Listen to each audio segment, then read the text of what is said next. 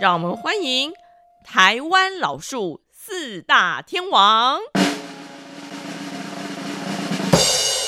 龙树、茄冬、樟树、风香。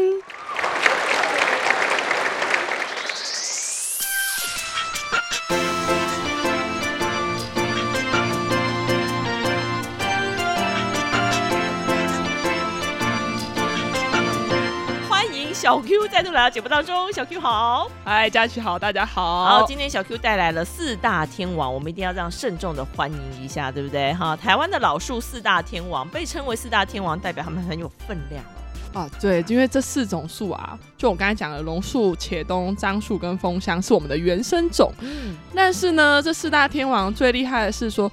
光一棵榕树不是一棵啦，光一种榕树就打趴其他三种啊。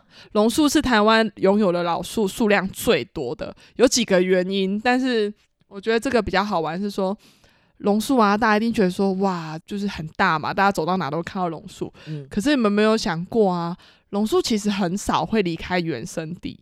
因为它的繁殖的原因，所以它只会在原生地繁殖。所以虽然在菲律宾，在很多地方都有，可是以前呢、啊，就像欧美地区的人来到台湾玩，看到榕树的时候，他会非常惊讶，因为榕树是不是一棵就可以长了一大片树林？我们去回想一下，有没有看过《少年派》，就是李安那部电影？他不是有很多那个狐獴那个小神秘的小岛嘛？那个就是一这个那个就是榕树。它等于一棵榕树可以长超大的一片土地，因为它只要气生根，从上面长下来，碰到土、碰到泥、碰到水，它都会长出长成另外一棵大树。哦，所以榕树其实是因为这样子，所以它的繁殖力非常强。但是还有一个原因呢，那这四种树都在台湾这么久，为什么只有榕树维持的第一名号，就是他是最多的老树呢？有一个很特殊的原因，是因为他没有什么才华。阿 伯，其他人这样子讲嘛？这样讲好像有点有点不好意思，但是其实这不是我说的哦。以前有一个诗人写了一首诗，他说：“他说榕树才寡，就是才华很寡嘛，寡人的寡，才寡则不伐。好，所以不砍它，因为砍它浪费力气嘛。Uh-huh. 然后我们来来讲讲 榕树为什么被人家这样讲呢？Uh-huh. 第一个呢，因为它弯弯曲曲的，长得弯弯曲曲的，所以非常难拿来做家具。嗯，第二个呢，它的木材因为富含水分，所以它不能拿来当那个木炭使用，所以想来想去不知道拿它来干嘛，所以就把它放着，放着放着它就老了，然后我们就拿一块红布把它包起来，旁边盖一间庙，就变成一个大树公的概念。所以榕树呢，就是因为这样被留下来。那刚刚我们提到一个茄冬。茄冬应该是台湾现在最有名的树吧，因为它有一个别称叫做金城武树，啊，就是池上的那棵就是金城武树，就是茄冬。好，那茄冬其实比它还有用一点，因为茄茄冬就是它可以当做家具使用。好，那我们再讲回来，榕树，榕树为什么会这么的没有用，但是又会又可以变成我们这么特殊的地景之一呢？好，我们先提到说，榕树它本身。它就是干生果。如果我们去观察榕树，我们可以看到榕树的那个身体上有那种小果实。那我们在树干上吗？在树干上很小很小，所以我们不是树干啦，就是树树枝上会看到。哦，好。好，那我们可以看到它的果实的背后有一个小小的洞。嗯，好，它的它的那个花粉授粉的都在那个里面，因为它叫隐头花序，就是它是包在里头的。然后它就有一种。很特殊的小蜜蜂叫龙小蜂，可以飞进去那个洞，把那个花粉拿出来，然后拿去播种，所以基本上是没有这个机可能性的。嗯、所以呢，所以榕树其实大多数是靠气生根，所以它都是气生根长到哪里，它就是拓展到哪里。它很少说呃有蜜蜂啊去授粉啊，去别的地方让它去呃繁殖到其他的栖地。好，所以这是榕树一个很特殊的一个呃一个一个机制。嗯，所以在我们的这个二号馆。的这个地方呢，它就有一棵很大很大的榕树。嗯、虽然它长得很大一片，但是我们刚才小 Q 这样的介绍，大家就会知道，但是它就是一棵榕树，嗯、对吧？哈，是的，是的。嗯、然后我们在园区里面，其实其实这个呃还有一种榕树叫雀榕，麻雀的雀。对，这个大家应该在都市里很常看到。那我要跟大家介绍雀榕，是说它有一个很可爱的，有有一个很可爱的神秘的。那个仪式，他会换衣服。嗯，好，我们大家都讲说榕树嘛，榕树说常绿啊，常绿就不会落叶啊。没有，其实常绿树是每天落一点，落一点，不是它不会落叶，它不会大片的落啦。对，嗯，但是雀榕不一样哦。雀榕，你如果说在都市里可以观察，假设你常常经过一棵树，然后常常在下面听到那个树上叽叽喳喳吵死人，就是你抬抬头看，几乎都是雀榕。好，那如果你在身边说发现了一棵雀榕，你就可以观察它。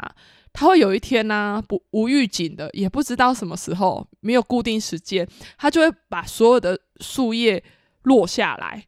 它一开始会觉得，你会觉得这棵树是不是快死掉？它叶子会黄掉，然后落叶。它黄叶到落叶可能不到两天，嗯，它就落光了，就像就是像换衣服那样换光，然后再花一到两天把所有的新叶子长回来。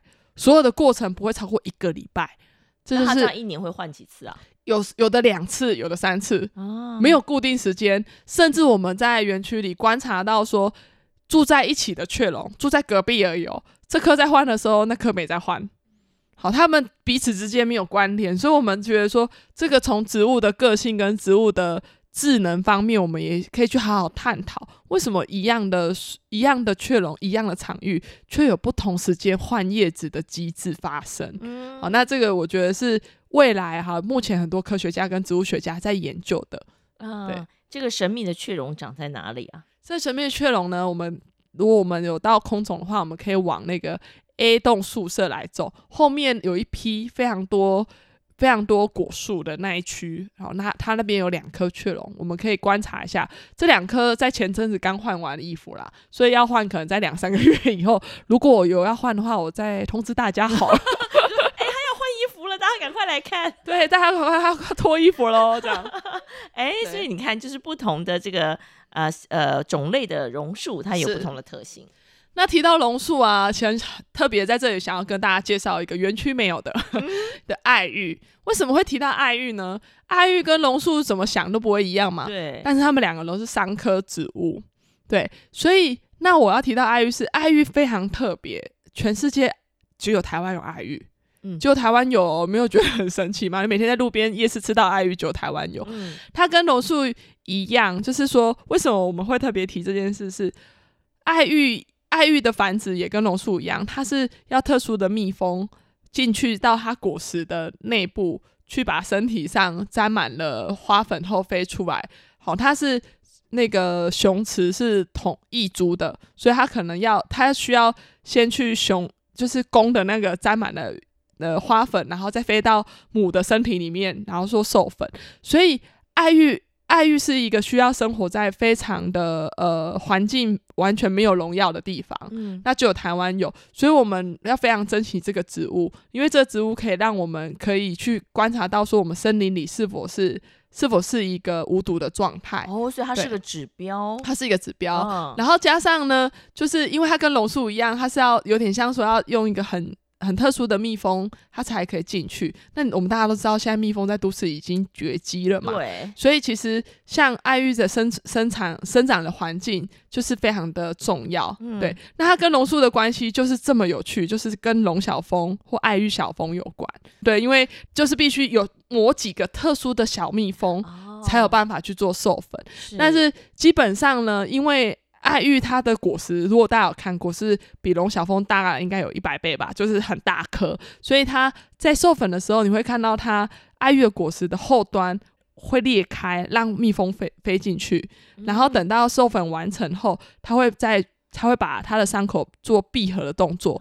闭合之后呢，它就会在里面做变成成熟的果实。哦，所以我们可以大家上网查一下爱玉它整个的生成过程，它一年就是一次，对，一年就是一次。那我们会发现说很多地方都没有爱玉，但是为什么以前在那个呃《本草纲目》有提到爱玉这个东西？嗯、其实它是霹雳，另外一种跟爱玉很像的植物是霹雳。嗯，那霹雳的话呢，像我们去妈祖，好、哦，金门妈祖的妈祖吃到的爱玉就是霹雳果做的。嗯，那霹雳跟爱玉的口感吃起来不一样，但是它果实长得很像。嗯，好，那那个植株长得也很像，欸、那它的繁殖的过程也都差不多。也是要靠那个那那个那个小蜜蜂，对，一样的蜜蜂，对，一样的蜜蜂，哦、其实是主要是龙小蜂，可是因为现在诶龙小蜂的种类也也很多种。